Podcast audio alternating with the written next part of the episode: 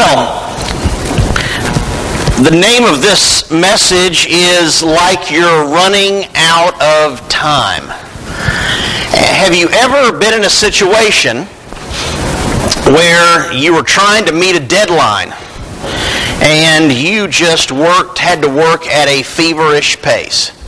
I would say any of us that have ever had to write a paper or an essay in high school or college may know what that feeling is. Some of you may be like, oh no, once the teacher assigned it, I went home and I got to work on it. And, and some of you may just be awesome at time management and. Uh, and and you know I, I, had those those students at Lipscomb uh, working on my master's uh, in seminary, and and boy, as soon as they saw that there was a paper on the syllabus, even if this was last week of August and that paper wasn't due until you know the end of November you know, they probably headed to the library after that first class meeting and started gathering their sources. You know, me, if it was due at the end of November, well, I started thinking about it about the middle of November. That's just the way I operated, you know. It was just how I worked. And then, and so then, you know, as, as the time draws near, you're fo- focusing in the, you're in the library and forcing yourself to write or whatever the project you might be working on, whatever deadline you might be working on.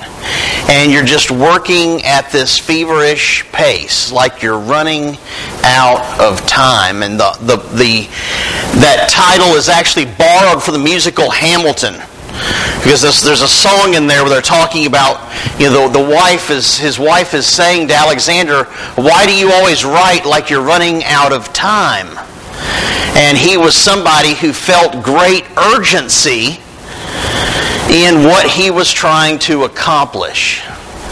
And so I want you to hang on to that thought, that idea of urgency in trying to accomplish the mission at hand. We're going to circle around back to that a bit later. But looking at Acts chapter 8, I want us to begin in verse 26.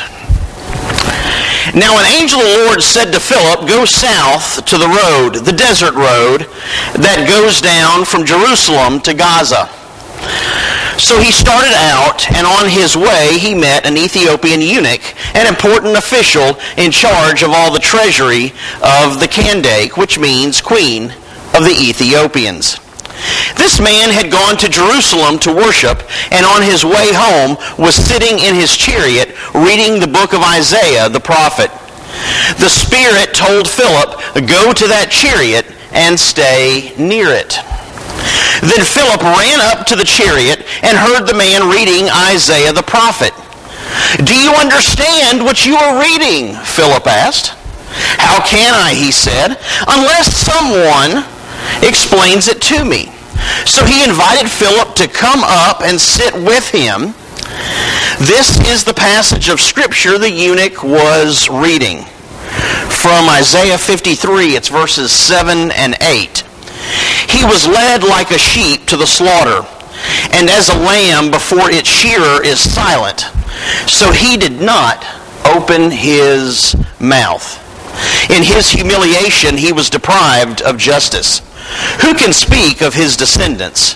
For his life was taken from the earth. And of course, who is the subject of Isaiah 53, church? It's Jesus. Yeah. Oh, you can say it out loud. I hear people going, It's Jesus. It's Jesus. Yeah. We're in church. Who's the subject of Isaiah 53? Jesus. Yeah. Yeah, there you go. Yeah. Because, boy, if you can't say his name here, how in the world are you going to say it out there, right? So, yeah. And so isn't this isn't this kind of a beautiful moment, really?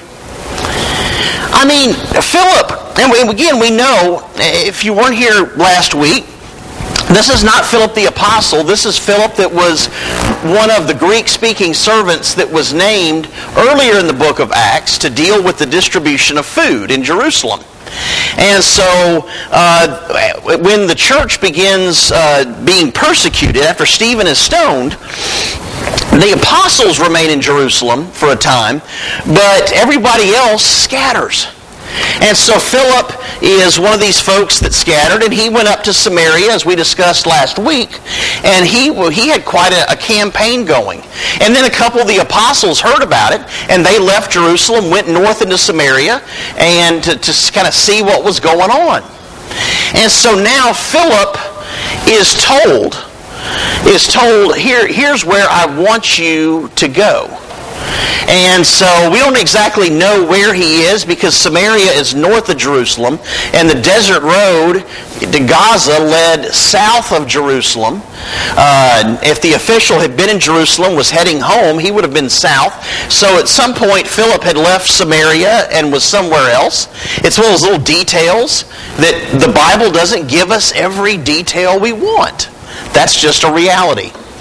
But Philip goes up to this person in a chariot. Now, it's important to understand a couple of things here. Anybody in a chariot in that day, it represents one of a couple of things either wealth or importance. Because chariots, they just weren't in every driveway at, at, this time. You know, if you think about, for those of you that have ever uh, taken an interest or followed history, you know, you go back to the early 1900s. For example, uh, people for years and years and years had been riding horses, uh, horse-drawn carriages, wagons, buggies, etc. But the horse was the driving force. Therefore, we get, you know, horsepower, right? Even on an engine today, right, Billy Don? It's measured in horsepower. Uh, and so, uh, early 1900s, then comes the, the gasoline combustion engine, and people are uh, driving around in horseless carriages, is what they were originally called, I believe. And so, but not everybody has one. Uh, there is a, a, John John Wayne's last movie, I believe, was called The Shootist and an outstanding movie where uh, he is trying to put his affairs in order because he's been diagnosed with cancer. And uh, but it depicts that time in American history very well because there are people still riding horses. There are people that are in their horseless carriages. But the fact, what I'm trying to say is, not everybody had one. And so chariots of this day were, were kind of the same way. Very few people in society could afford one or were important enough to be given one. And so, and so that tells us, it kind of confirms uh, what Luke is telling us that this is an important high ranking official. Now, he's been to Jerusalem to worship. So he is either uh, a proselyte, someone who has converted to Judaism, or he is someone who is considering doing so. But because he was not born Jewish, and because uh, Luke tells us that he's a eunuch, he would not have had full access to the temple at Jerusalem. That's just a reality. He, he could have gotten in the big front door, but he couldn't have gone terribly much farther. He was, in other words, he would have been made to feel like you don't 100% fit in here. You don't totally belong here. In other words, he might have felt like he was a little less than. Something else that he had that was hard to come by in this era. He had the scroll of Isaiah. Now, this is something that if you unroll that thing, it's going to be like well over 30 feet long. I mean, look in your Bible at the length of Isaiah. Not something you're likely going to read in one setting. 66 chapters as it's divided up. And so this is a this is something that weighs you know quite a few pounds. This is a fairly hefty object he's got here. But he's he's got this scroll of Isaiah, and Philip does something that is incredibly important, and I don't want you to miss this this morning. When God's Spirit says, go over there and talk to that person, what did he do, church? He went over there and he talked to that person. How many times does the Spirit that dwells within each of us tell us, hey, go talk to that person? Make them feel welcome. Go introduce yourself. Go to that person and see if they need any help. And what do we often do? We often defer to our sensibilities, right? We often defer to our nature. Not all of us are outgoing people. And so it might be a struggle to just walk up to a complete stranger and say, Hi, how are you doing? My name's Bob. And is there anything I could help you with? You look like you could use a hand there, maybe, or whatever the situation might call for. And so, what do we do? We talk ourselves often out of why we should not go talk to that person. Well, they don't know me from Adam. That person, they, they don't need any help. They, they, might be offended if I, if I ask if they need any help. And then we come up with all kinds of reasons to not go and do what God's Spirit has clearly laid on our heart to go and do. And I got to confess, church, I managed to pull that one off just in the last couple of weeks. Saw somebody out on the street late at night. My dog barked at her. And so it wasn't the most uh, convenient time to approach somebody. But we did have a very brief conversation, and then I went on my way. And I even thought, I need to go back out without the dog and check on her. Well, now I couldn't even tell you all the excuses that went through my head, but I didn't do it. I don't know what kingdom opportunity there might have been there. But I confess to you this morning, it was an opportunity missed, if there was an opportunity there. Because I did not go back out and go find her.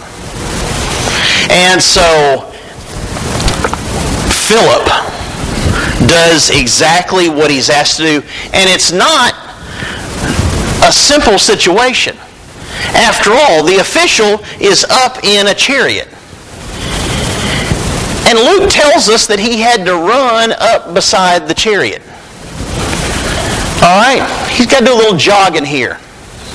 Hey, how you doing? I hear you're reading something there.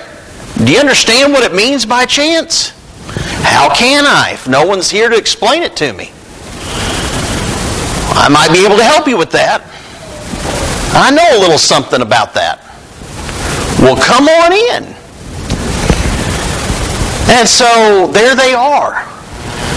And it's this beautiful moment, I think, because of, of that point in which in, in which he is. I mean, what other verses could better give you the opportunity, opportunity to tell someone about Jesus? He was led like a sheep to the slaughter, and as a lamb before its shearer is silent, he did not open his mouth saying this guy is so awesome. You know, he tells us right here, in his humiliation, he was deprived of justice. And the Ethiopian officials probably wondering, why, why didn't he open his mouth? Why didn't he defend himself? And what an awesome opportunity for Philip to say, you know, they didn't kill him. He willingly laid down his life for me and for you. And we're told that he was able to tell him everything he needed to know. The eunuch asked Philip, Tell me, please, who is the prophet talking about, himself or someone else? Someone else. Then Philip began with that very passage of Scripture and told him the good news about Jesus. As they traveled along the road, they came to some water, and the eunuch said, Look, here is water. What can stand in the way of my being baptized? And he gave orders to stop the chariot. Then both Philip and the eunuch went down into the water, and Philip baptized him. When they came up out of the water, the Spirit of the Lord suddenly took Philip away, and the eunuch did not see him again, but went on his way rejoicing. And that right there, that part where Philip is suddenly kind of whisked away, that's one of those things that might make some of us a little unnerved. It's like, okay, what happened there? You know, it's like this kind of beam me up Scotty moment here in the first century. But we have to remember the power of God. Just as, as we see in Jesus after the resurrection, there are not one, but at least two different times that the apostles are gathered in a locked room, we're specifically told, and Jesus appears. And then some people have tried to explain that and say, well, you know, he was basically a spirit at this point. No. No. Because what did he invite Thomas to do? Touch my hands. Put your hand in my side, right? He was physical. Can we explain it? No. And I'm okay with that. Because I want to love and serve a God that is more powerful than me. I want to love and serve a God that do thing, does things that I just simply can't explain with my human limitations. Frankly, I'm excited when God does stuff that just leaves me sort of, wow.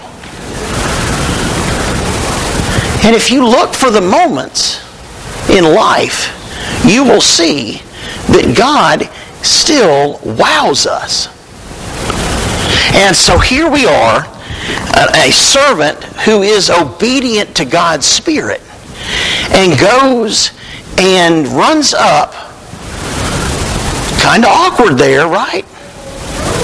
Because when God's Spirit asks us to do something, says, go, go talk to that person, go, go do that. We often say, "Oh, that's not exactly convenient," or "I don't know, Lord, that that'll be a little awkward. I got to run up beside this important guy in a chariot, and I don't have a chariot." And... But no, he went up to him, obedient to God's Spirit, and told him about Jesus. And the Ethiopian eunuch doesn't seem to be bothered whatsoever, does he? That Philip just disappears. Because he does what? He goes on his way rejoicing. And that's what we need to be about. That's what our gatherings need to be about. We need to be people who are happy to be here. We need to be people who are eager to rejoice, eager to say, Thank you, God. In a few minutes, we're going to sing a song. I love this song. I like that we often close our assemblies with it. Thank you, Lord, for loving me. Because it's an upbeat, happy song. Thank you, Lord, for loving me. And that's what we have to be about every moment of our day. Okay. Yes, that's a challenge, isn't it? Because some of the moments of our day were sad. Some of the moments of our days were frustrated. Some of the moments of our days we're overwhelmed. Some of the moments of our days we're confused.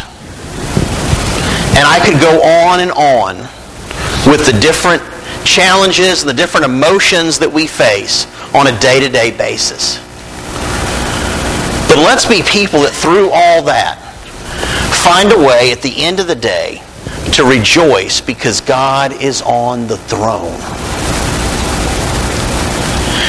Earlier I mentioned one of our founding fathers. He's on the $10 bill, Alexander Hamilton. And uh, I have mentioned the musical Hamilton a couple of times previously when preaching.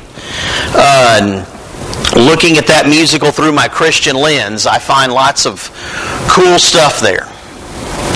But as to this song where his wife is urging him to, hey, come hang out with your family, come be a dad, come, come and just, you know, be in the moment. Why are you working so long hours all the time? Why do you write like you're running out of time? The Federalist Papers, you might have studied those in U.S. history. Alexander and uh, two other uh, founding fathers, John Jay and James Madison, all came together. And, uh, and they were urging uh, people to, uh, to ratify the Constitution. Uh, to, to forge ahead and figure this out and let's get this ratified so that our new nation has a constitution that will guide us through history. And it's interesting that they started out with the idea of, okay, we're going to anonymously write these 25 essays. And uh, Madison wrote 29, John Jay wrote five of them, Alexander wrote 51. 51 of what became 85 essays, now, now known as the Federalist Papers. Supreme Court justices, when they are trying to interpret the Constitution to vote on a case that has come before them, still to this day use the Federalist Papers as a way of interpreting the U.S. Constitution. And so this was a guy on a mission. And so he understood urgency, and he died at a young age, and so it was a good thing that he wrote like he was running out of time for the sake of our nation. But something that is lost on us today, and this is what I'm going to close with today, is that we as children of God have largely lost the urgency to tell others about Jesus. In church family, that's something we have got to figure out a way to get better at. And if you have any suggestions on that front, I would be open to hear it. I was going to do a series this fall, uh, early part of the fall, uh, about evangel- personal evangelism. I don't know if I'm still going to do that or not. It largely depends on if we're together or what the early fall looks like. I don't know. It may need to wait for a bit. God will guide me in that. I know He will. But we need to be people who understand that we don't know the hour, do we? We don't know how much time we have left. We don't know how much time until Jesus returns. Because once that happens, there's no putting it off. Once that happens, then it's only, wow, I wish I had told that person, that coworker, that neighbor, that relative, that friend from high school. I wish I had talked to them about their relationship with God through Jesus Christ. Because at that point, church family, it is simply too late. And so I urge you to be people who start talking about Jesus more often. People who are obedient to God's Spirit more often. And as I've confessed in this message, it goes for me too. But that we start acting a bit more like we're meeting a deadline. A bit more like we are running out of time. Because what we've been really good about is having a relationship with God ourselves. What we're not very good about as a whole is letting other people know the good news of Jesus. I am convinced that when this gentleman got back to his home, that he told other people about Jesus. He told people about a guy who ran up to his chariot while he was reading a scroll and who explained him exactly who explained to him exactly who the prophet was talking about. That this wasn't someone who sought justice. Instead, he sought to redeem humanity from their sin. Wow. What a message it is. It is the greatest story ever told. So let's do what we can, church, to keep that story going, to tell it. The Ethiopian eunuch didn't have a seminary degree. None of the apostles did. They were common people. It is a story that can be understood by common people. It is a story that can be relayed and retold by common people. Because it is a story that tells everyone you're not less than. You are part of. And that makes all the difference in the world. If you're with us this morning